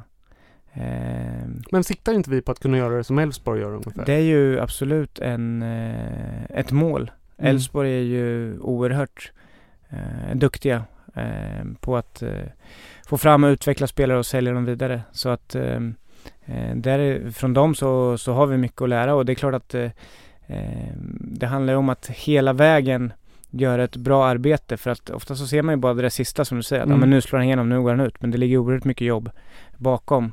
Eh, och där, där måste vi visa att vi är en elitklubb och ta ett och två och tre steg fram i regionen och visa att vi ska vara det självklara valet eh, med att eh, inte bara för att vi heter ÖSK utan för att vi kan erbjuda bäst eh, träningsförutsättningar, bäst tränare, bä- bäst möjligheter att, att bli en så bra spelare som möjligt. Men du Eh, säger att du tycker att det har skett saker. Ser du att de här första stegen är på plats idag? Och att, för att spelarmaterialet finns ju uppenbarligen med tanke på hur bra det går för de yngre lagen så här. Så att, tror du att om några år kommer vi få, få skörda frukt så att säga? Eh, jag hoppas det och ehm, eh, man kan säga också att de, att de yngre lagen har gjort framsteg men vi har ju väldigt lite spelare som spelar landskamper exempelvis. Det är väldigt, eh, om det nu är eh, ett mål eller en tumstock så är det väldigt få spelare som blir uttagna individuellt till, Mm. till landslagsspel och väldigt, vi har väldigt få det är väl egentligen bara Almin som har gjort eh, landskamper av de som är U16, U17 och U19. Så även om, om kollektivet har gjort det väldigt, väldigt bra så är, så är det inte så många spelare som individuellt har stuckit ut på, på Sverige topp. Nu har vi väldigt många på ett, av 99 på ett, på ett breddläger uppe i, ehm, på Bosön. Eh, jag tror det är fyra eller fem stycken. Vi har några 00 som är bra så att, så att det fylls på och det kommer hela tiden. Men, eh, men ehm, vi måste hitta de där spetsspelarna och göra dem ännu, ännu bättre.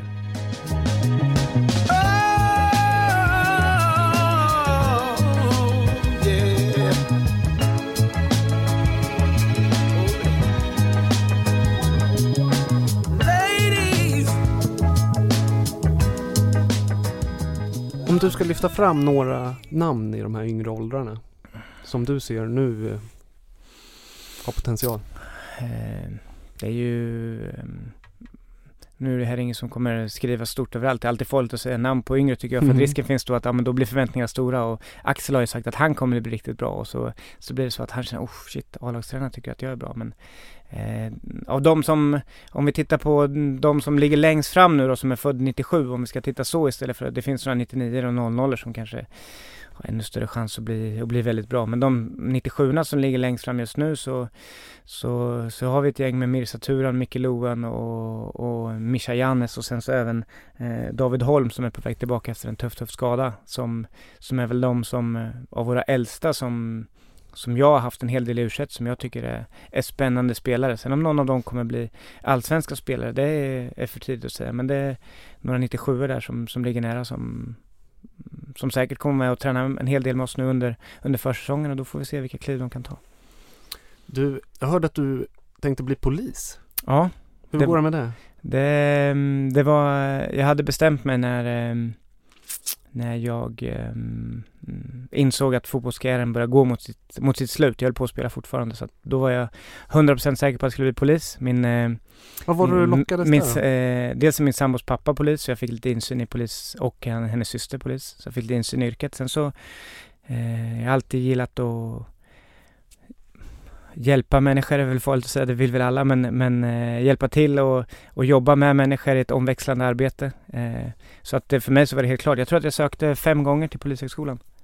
Men kom Eh, inte in? Men kom inte in. Vad var det som... Ja, man har ju Eh, hört att det ska vara tufft. Nej, men, men det var konkurrens, eh, konkurrens helt enkelt. De har ju ett Mm. sånt, eh, ett sånt regelverk att de, det var många som sökte och de tog inte in så många så att hade det varit så att jag hade kommit in någon av de fyra första gångerna så hade jag eh, kanske patrullerat på gatorna här utanför istället för att stått ner i den här studion för då hade jag inte blivit fotbollstränare.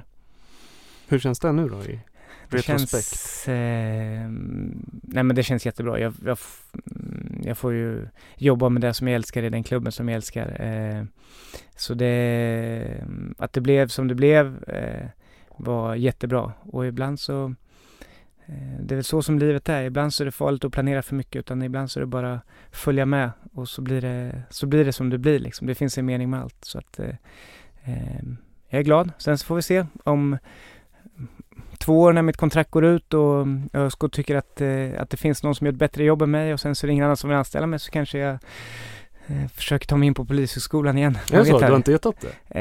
Eh, så, så länge jag får jobba som fotbollstränare och med fotboll eh, så kommer jag göra det som jag känner idag. Mm. Det är mitt mål. Det är mitt mål att bli absolut så bra som möjligt. Men eh, om du skulle säga till mig här nu rakt upp och ner om du inte blir fotbollstränare, vad vill du bli då? Så, så tror jag att ja, men den, den lilla, lilla ehm, drömmen är säga, men det finns kvar någonstans djupt inne. Dagar som de här, fyllda av terror och hemskhet, så är jag glad varje dag att jag inte är polis. Så känner Mm. inte du eller? Eh, framförallt så tror jag att eh, min sambo och eh, mina barn känner så som du känner. eh, de vill nog veta om de ska jobba med det. Men eh, på något sätt eh, när allting hemskt händer så någonstans så vill man ju eh, hjälpa till om man vill kanske förmedla det som man kan. Jag kan tänka mig att eh, du som jobbar med radio på något sätt känner att ja, men jag vill förmedla och, och liksom prata om och få ut det här hur, hur terrorn funkar och olika saker. Så jag tror, jag tror att inom vilken arbetskategori man än har, framförallt eh, media och, och säkerhetspolis och så vidare, så vill man inom vad man själv kan göra stötta och visa på något sätt att hjälpa till så att eh, du, eh, du gör det nog fantastiskt bra på ditt sätt. Ja, men, men har fotbollen någon roll i det där då? Om Det- vi bara, det, det här är ett spännande ämne tycker jag. Jo, jag men jag det, det är jätte, för- jättestort. Ja. Eh, Jätte, jätte, jag, jag tycker att det har en jättestor roll. Ja. Eh, någonstans så ehm, det blir ett sätt att ehm, inom, för de som jobbar inom fotboll och för de som går på fotboll visa att, eh, att vi tänker på er och vi eh, man visar medmänsklighet och man visar att, eh, att fotbollen är bara en liten del eh, av världen. Även om många ibland tycker att det är på liv och död så är det absolut inte det. Och det tycker jag att de senaste hyllningarna med allt från när Frankrike mötte England på, på Wembley till att eh, det är tyst minut på alla arenor till sorgeband till att eh, att eh, franska landslaget, när man ser dem stå där och, och, och sjunga deras eh, nationalsång eh, som hela Wembley stämmer in i vilken var skönt för dem att ge franska folket lite hopp och känna lite stolthet över, över sitt land. Så att eh, idrotten är oerhört viktig på vid sådana här tillfällen tycker jag. Tusen tack för att du kom. Tack, tack.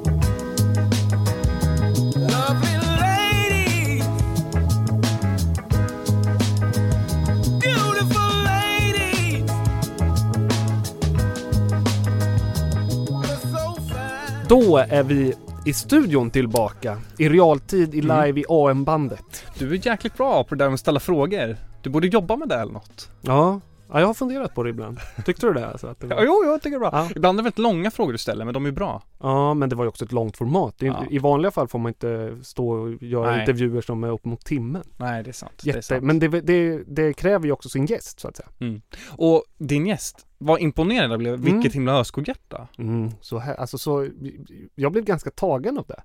Ja, men det är verkligen det där att man liksom, det, det, det märktes på dem att det så här, ÖSK är ingen språngbräda. Han behöver inte ha en större klubb, utan han så här, jag lever lite av min dröm nu. Att, vi är lite torsk överlag på det där och vi är liksom inte en klubb med det DNA att vi fostrar de här stora hjärtana. Och det var så Mm. himla fint att höra. Jag menar det hör man ju ofta i andra klubbar så här, nej men det finns inget finare uppdrag än att träna Ja. den här klubben, det är det bästa jag vet, jag har alltid sen barnsben varit bla bla bla bla bla. Mm. Axel är ju verkligen det. Ja, jag tyckte verkligen. det var så här, jag, jag blev ju nästan lite provocerad. Det liksom gick emot min identitet som öskåra också när han var så här, nej men jag lever min dröm här. Ja. Jag blev så här, men vad då? Real Madrid börjar måla bort sig. Men, nej, men det var, det var härligt att höra. Kul att höra. Nej men det var, och du frågade också om det, om, om han liksom inte så här, om han skulle vilja ha en klubb nu och han Mm. skulle bli A-lagstränare nu när han är utbildad och så här. Mm. Men att han också pratade om så här, nej men jag är inte färdigutbildad än och det finns något kvar, jag behöver kunna mer om fotboll och allt det här. Ja, men en ödmjuk. Ja, verkligen. Och det märkte man liksom i hela, i hela sådär. Jag läser ju ofta av väldigt mycket så här när man bara träffas, du vet när man kommer innan micken är på. Så här. Ja. Otroligt ödmjuk och eh, lyssnande person. Förtroendeingivande. Extremt förtroendegivande. Jag tycker eh, det kändes väldigt bra. Det var Mm. kul att pressa han dock lite på det där med min, min eh, hastigt påkomna skala där med Söderberg Mourinho. Just det. Han Ja. blev lite ställd också. Ja, men Mm. jag eh, såg, jag tyckte att han, han ville ju inte riktigt eh, sådär helt säga att han är den ena, men jag tror att han underskattar sin eh, Söderbergska, Mm. eh, eller jag bara, det är ju min läsning Sin av hur han var mot mig liksom. Ja, Ja. precis, att han är en liksom, jag tror att det är en person man känner förtroende för och som man kan prata med. Ja. Och inte liksom en sån som det ryktas om att liksom Sixten gick och satte upp en lapp på dörren i slutet med här är startelvan, dra åt helvete. Nej. Men om du vore ÖSK-spelare Mm. och, och kände att nu är någonting jäkligt jobbigt här, eller jag vet inte vad jag ska göra. Vem skulle du vända dig till då? Är det Kjell eller är det Axén? Oj. Du har ändå träffat båda? Ja, vilken svår fråga. Det kan ju vara så, som också är spännande, att handlar det då om typ min prestation på planen eller handlar det om att det är någonting vid sidan av planen som inte funkar som kanske gör att det inte funkar på planen. Mm. Alltså det kan vara så att jag skulle gått till olika Ja, beroende på just det. frågan så att säga. Mm. Men det är väl bra om det är så. Ja, jag känner att nu när vi har haft båda i studion, både i första avsnittet med Axén och sista med Axel för i år så gött tränarteam Ja, visst. Axel känns verkligen som en oslipad diamant. Jag tror han kan gå långt. Mm. Här står vi han- och hyllar, det är inte mycket kritiskt i den här Nej, men han får gärna vara kvar i ÖSK tycker jag. Jag Ja. tycker det vore grymt att ha en tränare som, som har ett stort ÖSK-hjärta. Mm. Eh, och det, det, det visade han verkligen. Tänkte du på något mer? Spelarna han hyllade? Men han, ja, vilka var han lyfte upp det? Det var Daje Mm. och sen så var det Råp och eh, Jonathan Lundberg. Mm. Kul ju. Ja, det var kul. Det var, Och så- inte, det var inte väntat att han skulle Nej välja men dem. precis, det hade varit lätt att säga Broberg och Astrid och det där Mm. tycker jag också är så här, det där ger lite respekt för mig. Man får en känsla av att så här, han ser dem varje dag. Mm. Vi ser ju bara matchen 90 minuter och sen ser man ett målprotokoll och sen drar man slutsatser av det. Medan Mm. han, han kan verkligen se de där stegen och det, det är klart att Daje har man ju sett, och inte minst med tanke på att han spelat så mycket. Att han har tagit steg och fått vara på rätt platser. Men även att han lyfter fram och även att han lyfter fram ännu mer större junisar sen liksom. Mm. När han pratar om, alltså han har koll. Ja, det är bra. Det känns både förtroendegivande på det sättet att det kanske finns lite hopp då för junisarna Mm. och sen så för Råp, att han lyfter fram liksom, Mm. kanske inte hans fotbollsmässiga sidor för att Nej. han hade gjort, han har gjort dåliga matcher den här säsongen, Mm. men liksom hans ledarsidor och så. Mm. Det, det känns ju bra på något Mm. sätt. Ja, jag håller med. Jag håller med. Det var roligt. Vi eh, tackar Axel Kjell för den här säsongen. Ja, verkligen. Och för att han kom hit. Ja.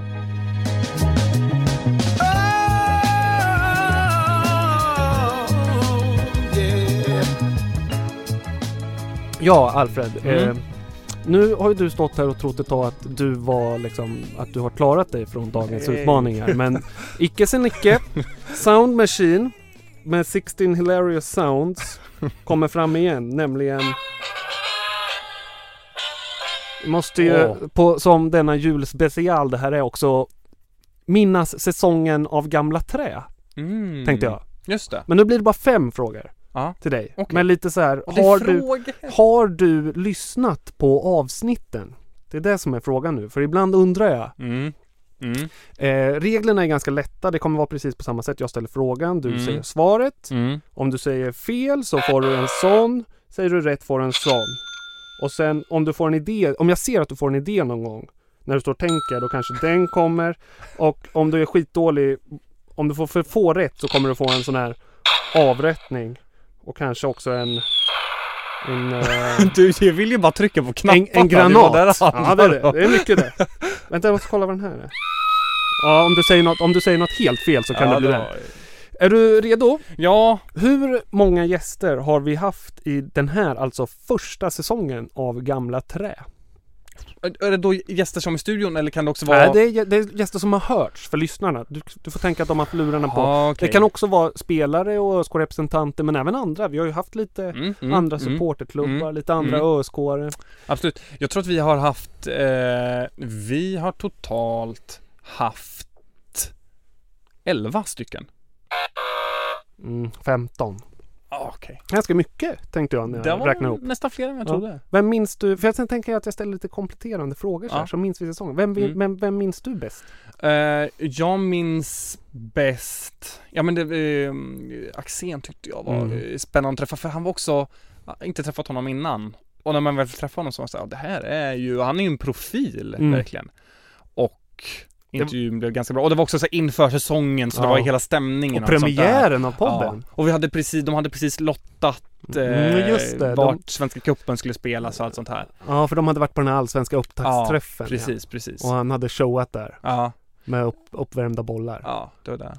Och sen så var jag hemma hos Nordin tyckte Ja, jag. Det var ju det. härligt också på något sätt. För han framträdde ju också verkligen som en Örebro-ikon. Ja, precis. Med Ja. startflingor och... Ja, visst. Ja, det var en härlig intervju du gjorde med katterna och Mm, sådär. Jag har fortfarande den här bilden hemma Mm. när han sitter med hörlurarna. Mm, som är på, det. den är väldigt fin. Det blir många fler i vår. Ja, det är jag särligt. Ja. Med, med vår utsände, vår korrespondent på plats.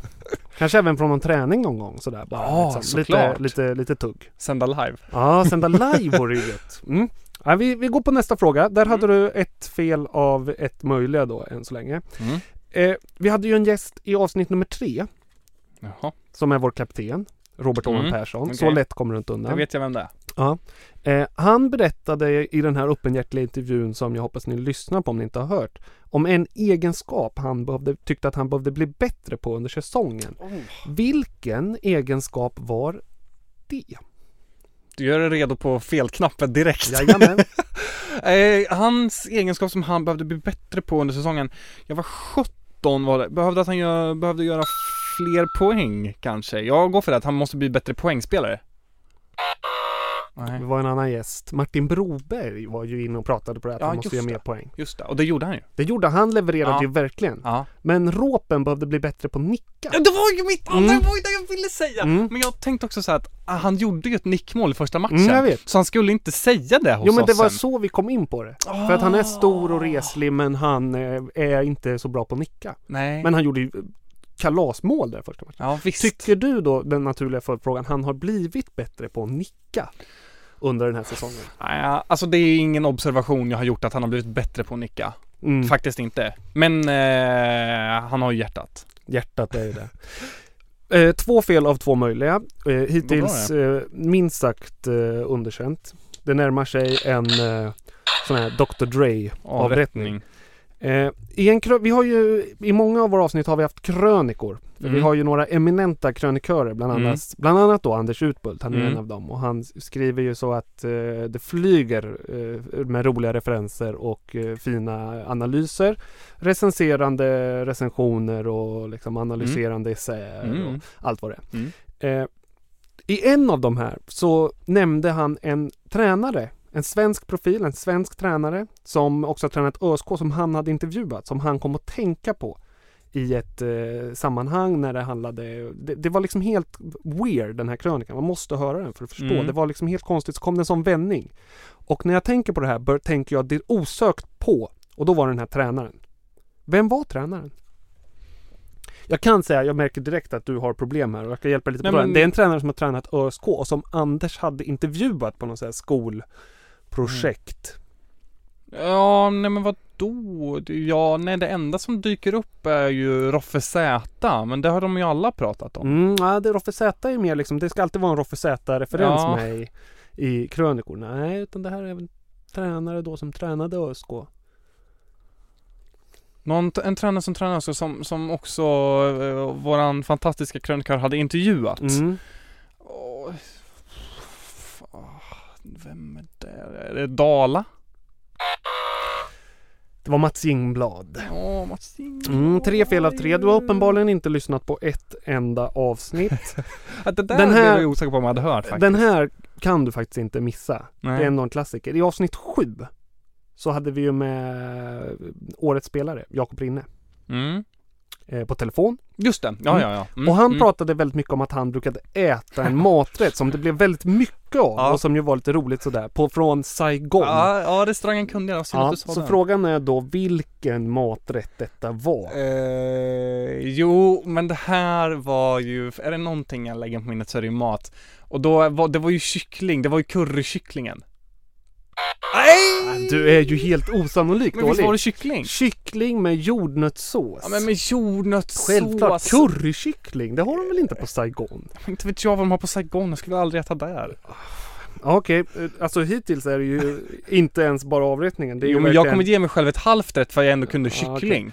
Du, nu, nu, ja den här kommer du ta. Sista frågan. I världspremiären av Gamla Trä, som alltså var första avsnittet när vi hade med Alec. Ja. Så sa han att det är det som gör skillnaden mellan mig och dig. Jag är proffs och du är en amatör. Mm. Kommer du ihåg det? Mm. Han liksom satte mig verkligen Mm, på, på, på, sto, på, på Du- röva. Du ställde någon bra fråga där. Ja, men jag ifrågasatte något han hade gjort. Ja. Och då är frågan så här, vad var det jag var irriterad på att han inte hade gjort som tränare?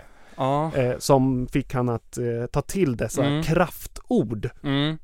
Eh, Då skulle jag vilja säga att det här har någonting med byten att göra. Typ varför han inte maskade på slutet av en match eller något. Åh, ett rätt! Det var ju Ett kuppen. Jag ville ju verkligen att han skulle liksom göra sådana här övertidsbyten för Just att dra det. ut på tiden. Just det, där var det. Men det Mm. var det som, och om ni vill höra varför han tyckte då, alltså, för han sa inte bara så att du är en amatör och jag är ett proffs, utan han hade ett bra svar på det också. Mm. Då får man helt enkelt lyssna. Mm. Bra puffat. Eller hur? Har du Mm. förstått det här? Ja. Det är liksom, jag kom på det i för nu när, jag, när vi gjorde det, att Ja. det här är bra att puffa tillbaka lite. Men det var egentligen därför jag svarade fel, för att alla som lyssnar ska kunna tänka sig vilken jävla idiot den där Alfred var. Det här måste jag höra vad han Ja. egentligen sa. Du är så public service. Jag vet. Du, eh, ett av fem. Ett och ett halvt. Kunde kyckling.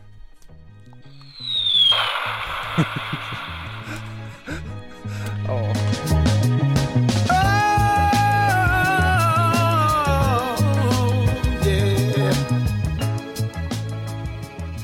Have yourself a merry little Christmas. Nu sjunger jag till dig. Alfred. Jag hoppas du får en trevlig jul. Ja, men det hoppas jag också Mm. att du får. Har du några julplaner? Jag hoppas du ska hem till vackra snösäkra Närke. Ja, det ska jag.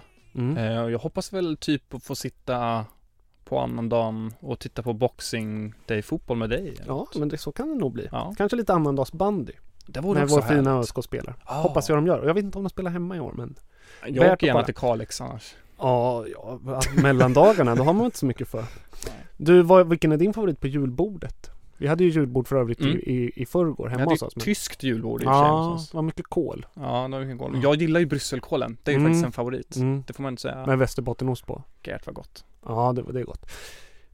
Vi har ju gjort en säsong av det här programmet nu och det har varit skitkul och det har varit jättekul att ha sett att så många har lyssnat. Så Mm. många av er har haft intresse i det här. Det vi Mm. gör som vi tycker är jätteroligt och att vi också kan vara till gagn för er lyssnare. Ja, det får man ju, får man ju säga tack för. Att folk har Verkligen! lyssnat. Tack så jättemycket och vi hoppas att ni vill fortsätta för att vi har ju bestämt att det här har varit så pass roligt att vi kommer fortsätta köra även eh, nästa säsong. Mm, I någon form så kommer Mm, det. 2016 och vi har ju redan outat att du kommer vara korrespondent i Ja. Örebro. Eventuellt något gästspel i studion här det är i ju Stockholm. inte omöjligt. Men Närkekorre med all Mm. säkerhet. Helt klart. Och eh, när du inte är här i Stockholm i studion så kommer ju någon annan fylla dina boots medan du kanske gör mer spelarintervjuer då i, eh, hemma i Örebro. Mm. Det kommer bli skitbra. Vi lovar att det kommer bli stor underhållning.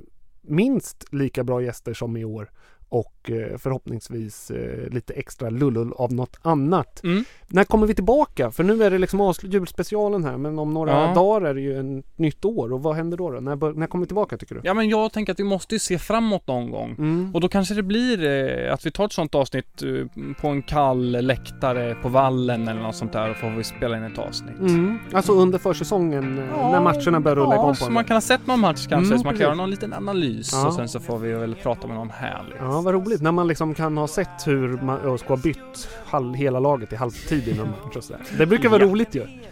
Det lovar vi att vi kommer tillbaka och vi hoppas också att ni är med oss då. Ja. Men nu tar vi ett litet break. Nu tar vi en, en behövlig julledighet.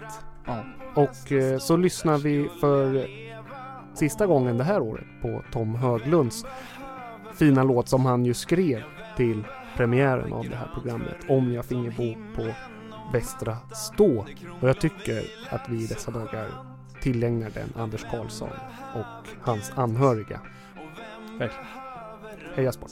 Heja sport! De färger som är hjärtat mitt Det slår alltid i svart och vitt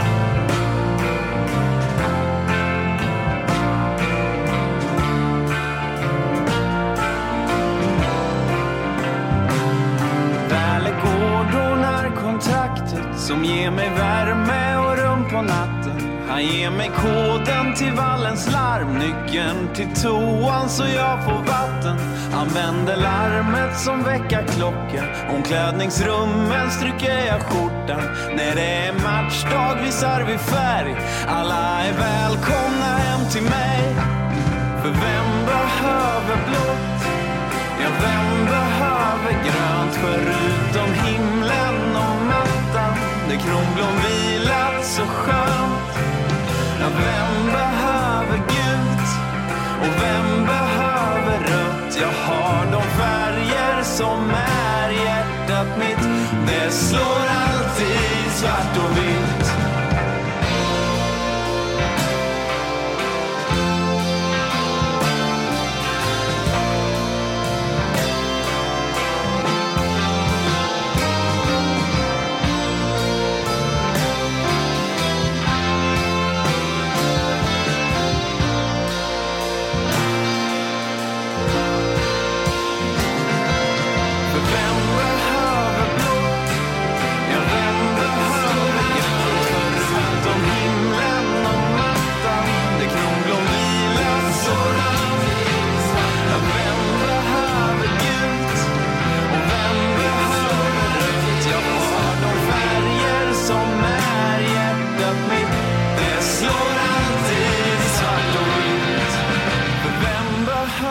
blått?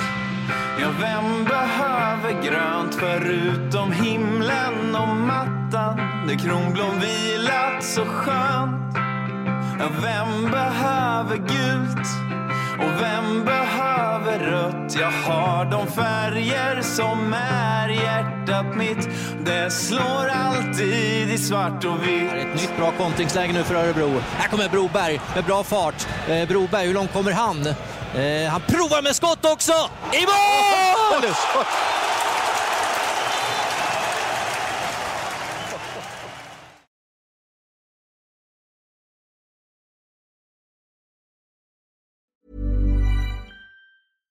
Isaac Quaynor, Tom Stewart. Now that KO has 4K, people will see every detail. I better wash my hair. Oh, I'll book in a spray tan. Maybe a manicure? I'm shining up my tats. Experience amazing detail with 4K now on KO.